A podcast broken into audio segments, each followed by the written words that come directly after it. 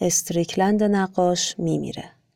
کسی که زندگی متوسطش توی لندن رو رها کرده و به هوای اینکه نقاش بزرگی بشه ریسک سفرهای طولانی دریایی رو به جون خریده.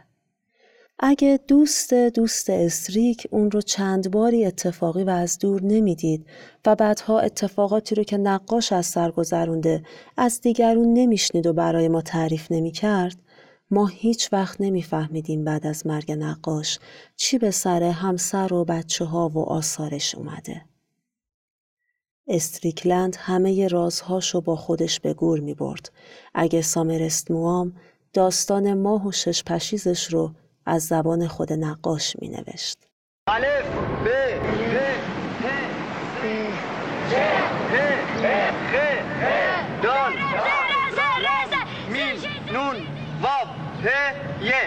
زبان فارسی تشکیل شده از سی و دو هفت. یه روز با یه مداد سیاه یاد گرفتیم بنویس چیناله فیشا. چیناله فیشا. گاف پایینگه. گاف پایینگه. شاگرد شاگرد یه روز با یه مداد مشکی نرم پر رنگ آیندهمون نوشتیم کنکور چجوریه؟ که چند مرحله ایه؟ قبول بشو نیست. خب مثل خر می‌خونی.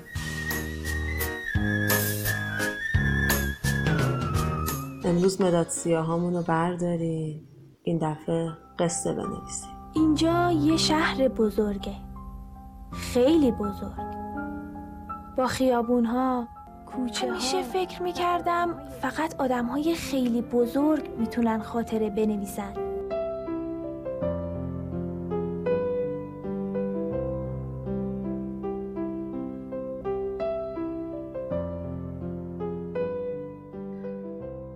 سلام مرزیه شهر سبزم قسمت چهارم پادکست مداد سیاه رو توی شهریور ماه سال 99 ضبط می‌کنم و تقدیمتون می‌کنم. این قسمت می‌خوام درباره راوی و زاویه دید حرف بزنم. ماها توی جایگاه مخاطب دوست داریم داستان کی برامون تعریف کنه.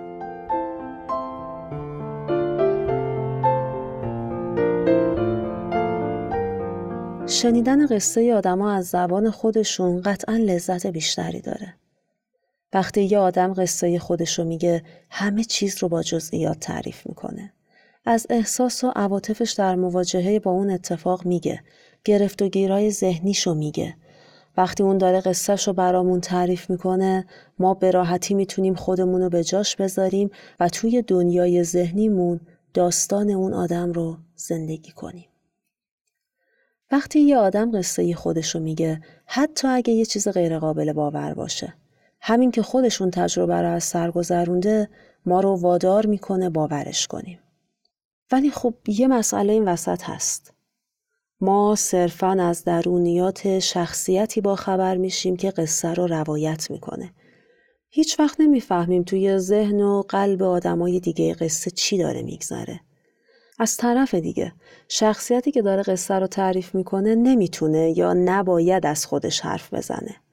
خوب بودن خودش رو یا بی تقصیر بودنش توی یه ماجرایی رو یا هر چیزی که به عنوان نقطه قوت خودش می‌شناسه رو نمی‌تونه به زبون بیاره. آدم قصه ما فقط توی رفتارش و تحلیل های ذهنیشه که باید خودش رو به ما ثابت کنه. این مدل روایت رو میگن دیدگاه اول شخص.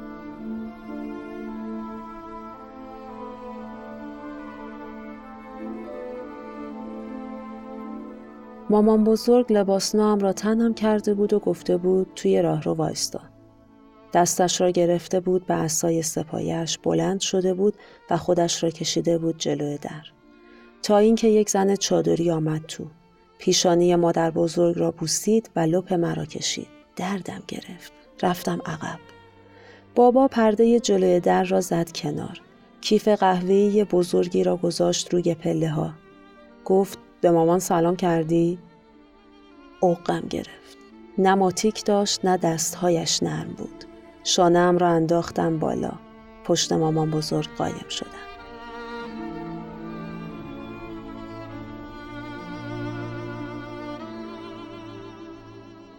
بیستمان آزادی نوشته مرتزا برزگر از مجموع داستان قلب نارنجی فرشته. می‌بینید که توی همین پاراگراف وقتی که بچه داره داستان خودش رو روایت می‌کنه ما حس درد رو یا اغ زدن پسر بچه رو درک می‌کنیم چون خودش به عنوان راوی برامون تعریف می‌کنه.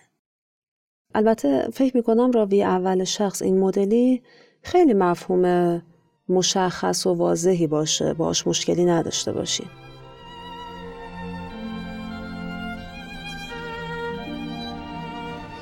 بذار بهت بگم من صبح که از خواب پا میشم دلم می‌خواد کسی نباشه با هم حرف بزنه. می‌خوام از خونه که میرم بیرون کسی منتظر نباشه برگردم. دل کسی تایی نشه واسم. کسی منو نخواد. می‌خوام تنها باشم مرتزا من نباید زنت می‌شدم. بچه بودم اشتباه کردم. دو روزی که پا میشم نگاه می‌کنم می‌بینم پیر شدم. دستام خالیه. هیچی ندارم از خودم. اگه ولم نکنی برم دلم اینجا میپوسه مرتزا اون همه سال که آذر نبود من تک و تنها گلیم خودم عذاب کشیدم. تازه اومدیم و نشد. لاقل حسرتشو نمی‌خورم میگم سعیمو کردم. دوست داشتم مرتزا خیلی دوست داشتم. همه چیز من تو بودی. اون همه سال. ولی دیگه تموم شده. فیلم کنعان و مونولوگ مینا مونولوگ تگویی یکی از های زاویه دید اول شخصه که راوی یا با خودش رو توی ذهنش حرف می‌زنه که مونولوگ درونیه یا کسی رو بیرون مخاطب قرار میده و با اون یا برای اون حرف می‌زنه. توی این حالت کسی که مخاطب قرار گرفته اگه حرفی بزنه یا کاری انجام بده تموم اینا از زاویه دید راوی و توی همون قالب مونولوگش شرح داده میشه. اگه در نظر بگیریم مینای داستان کنعان همین حرفا رو روی کاغذ می آورد و تموم گذشته ای که باعث شده بود به این نتیجه برسه رو با همین لحن تعریف می کرد ما داستانی داشتیم با زاویه دید تگویی بیرونی.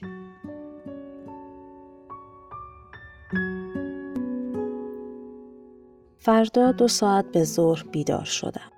برای خداحافظی از میزبانم مثل اینکه آدم نامحرمی هستم و به آستانه معبد مقدسی پا گذاشتم آهسته دم دالان رفتم و با احتیاط در زدم. دالان تاریک و بی صدا بود. پاورچین پاورچین وارد اتاق مخصوص شدم. چراغ روی میز میسوخت. دیدم میزبانم با همان پیژامای پشتگلی دستها را جلوی صورتش گرفته، پاهایش را توی دلش جمع کرده به شکل بچه در زهدان مادرش درآمده و روی تخت افتاده است. توی داستان تاریکخانه صادق هدایت راوی اول شخصه. ولی اون نیست که داره اتفاقاتی رو از سر میگذرونه و حالا داستان خودش رو برای ما تعریف می‌کنه. در واقع راوی الان اینجا یه کناری ایستاده و داره چیزهایی رو که برای شخصیت اول یا به عبارتی شخصیت اصلی اتفاق افتاده و اون شاهدش بوده رو برامون تعریف می‌کنه. توی این حالت ما به عنوان مخاطب از نظر احساسی درگیر نمیشیم چون راوی خودش هم درگیر ماجرا نیست.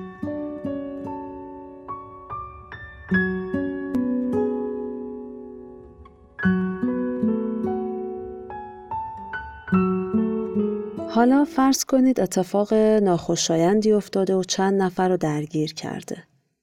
ما دلمون می‌خواد قصه رو از زبان تک تک اون آدما بشنویم نه؟ دلمون می‌خواد بدونیم الان هر کدوم چه حالی دارن. مثلا یه وقتی یه جای آتیش سوزی شده. چند نفر از آشناها و دوستای ما اونجا بودن. ما قصه رو از زبان یه نفر شنیدیم و ولی به محضی که به دیگرون می‌رسیم سریعا بحث و میکشونیم به همون اتفاق. اه فلانی تو هم اونجا بودی؟ آره آره یه چیزایی برام گفتم ولی حالا تو بگو بدونم چه خبر بوده. به همین راحتی.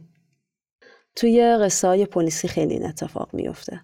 یه قتلی یه شبی رخ داده و ما دوست داریم حتی انتظار داریم تک تک آدمای درگیر ماجرا یا نزدیک به مقتول به همون بگن اون شب کجا بودن چطوری از ماجرا با خبر شدن چی از مقتول می‌دونن رابطهشون با مقتول چی بوده و اطلاعات این مدلی توی این شرایط ما یک نفر رو می‌تونیم داشته باشیم مثلا باسپورس که هر چی میشنوه رو به همون بگه و ما از نگاه باسپورس و از قضاوت های اون آدم رو تحلیل کنیم.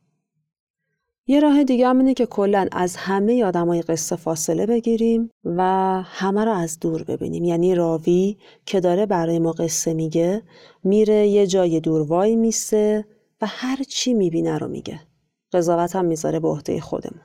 این میشه زاویه دید دوربینی.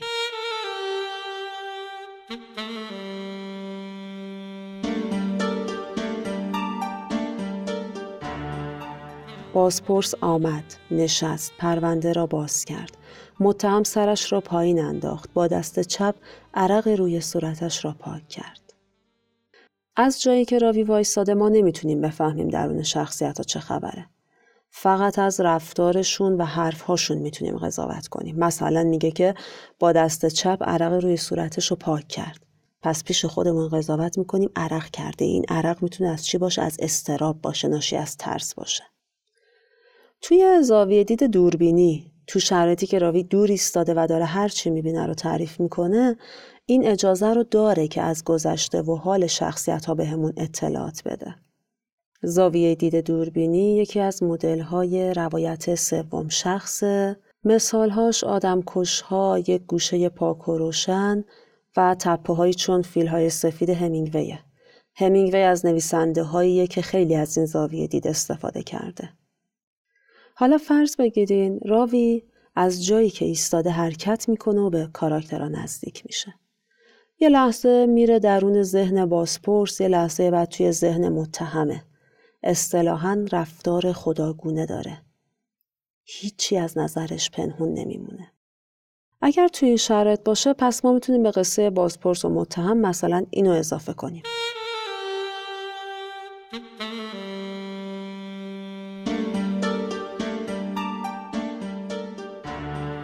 متهم نفس عمیقی کشید. از صبح که بلند شده بود استراب این پرسش و پاسخها دیوانش کرده بود. توی زندگی خالی او چیزی یا کسی نبود که گواهی بدهد حالا نه ماه از جز مسیر خانه تا مغازه را نرفته و نیامده. اگر بعد از آن اشتباه مسخره زری نرفته بود و به جایش پرونده یک دزدی نافرجام نمانده بود حالا کار اینقدر سخت نبود. دوباره نفسش را داد بیرون. بازپرس همانطور که برگه های پرونده را زیر و رو می کرد این نفس ها را می شنید و به رد عرقی که روی صورت متهم برق می زد فکر می کرد. فکر کرد تمام اینها برای او تازگی ندارد ولی این بار یک چیزی فرق دارد. یک چیزی که امیدوار بود توی صحبتهای مرد پیدایش کند. سرش را که بلند کرد چشم توی چشم مرد که انداخت کسی انگار به قفسه سینهش مشت سنگینی کوبید. بازپرس این نگاه را می شناخت. قلب آدم از سردی این نگاه غریب قندیل می بست. حتی اگر بار هزارمی باشد که نگاهش می کند. دیدین که ما هم توی ذهن متهم رفتیم و زری و دزدی گذشته را اشاره کردیم هم توی ذهن بازپرس برگشتیم و حسش رو در مورد نگاه متهم گفتیم. اغلب رمان‌های کلاسیک با زاویه دید دانای کل نوشته شدن. این زاویه دید صمیمیتش کمه. همزاد پنداری یا احساس نزدیکی به وقایع یا شخصیت ها با این زاویه دید مشکله. نویسنده برای برطرف کردن این مسئله صمیمیت میان یکی از شخصیت ها رو انتخاب می‌کنن و باش همراه میشن. در واقع یک شخصیت تبدیل میشه به شخصیت کانونی.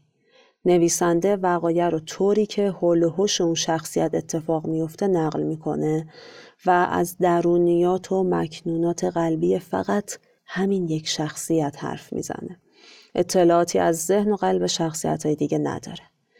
تفاوت این زاویه دید با اول شخص اینه که توی روایت اول شخص خود شخصیت اصلی راوی قصه است ولی اینجا شخصیت راوی نیست. در واقع نویسنده جایی کنار شخصیت ایستاده و داره درباره اون با ما حرف می‌زنه. این زاویه دید رو سوم شخص یا دانای کل محدود میگن.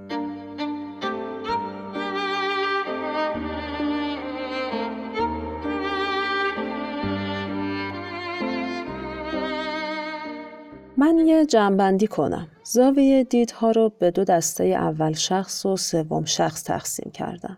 توی زاویه دید اول شخص داستان رو یا من راوی تعریف می‌کنه یا روایت به شکل مونولوگه.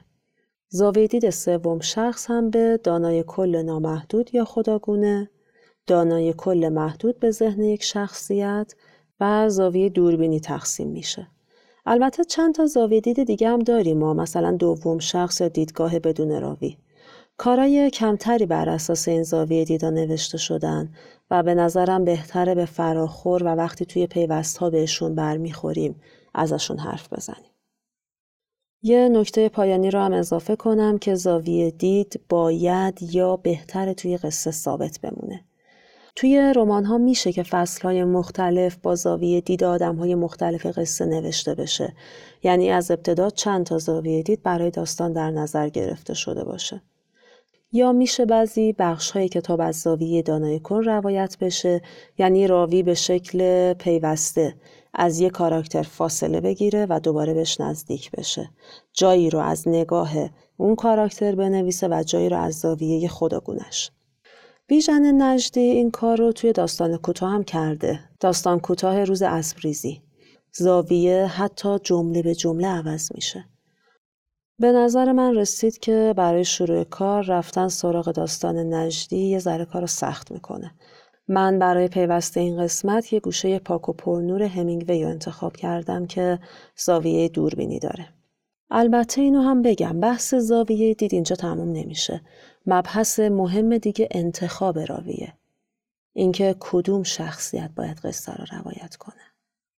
توی قصه که مثال زدم قصه بازپرس و متهم بهتر بازپرس قصه رو بگه یا متهم یا یکی از بستگان نزدیک مقتول یا حتی سربازی که متهم و هر روز از بند زندان تا اتاق بازجویی همراهی می‌کنه جواب این سوال بمونه برای قسمت بعدی پادکست که درباره انتخاب راوی و یه سری نکات جزئی دیگه صحبت کنیم.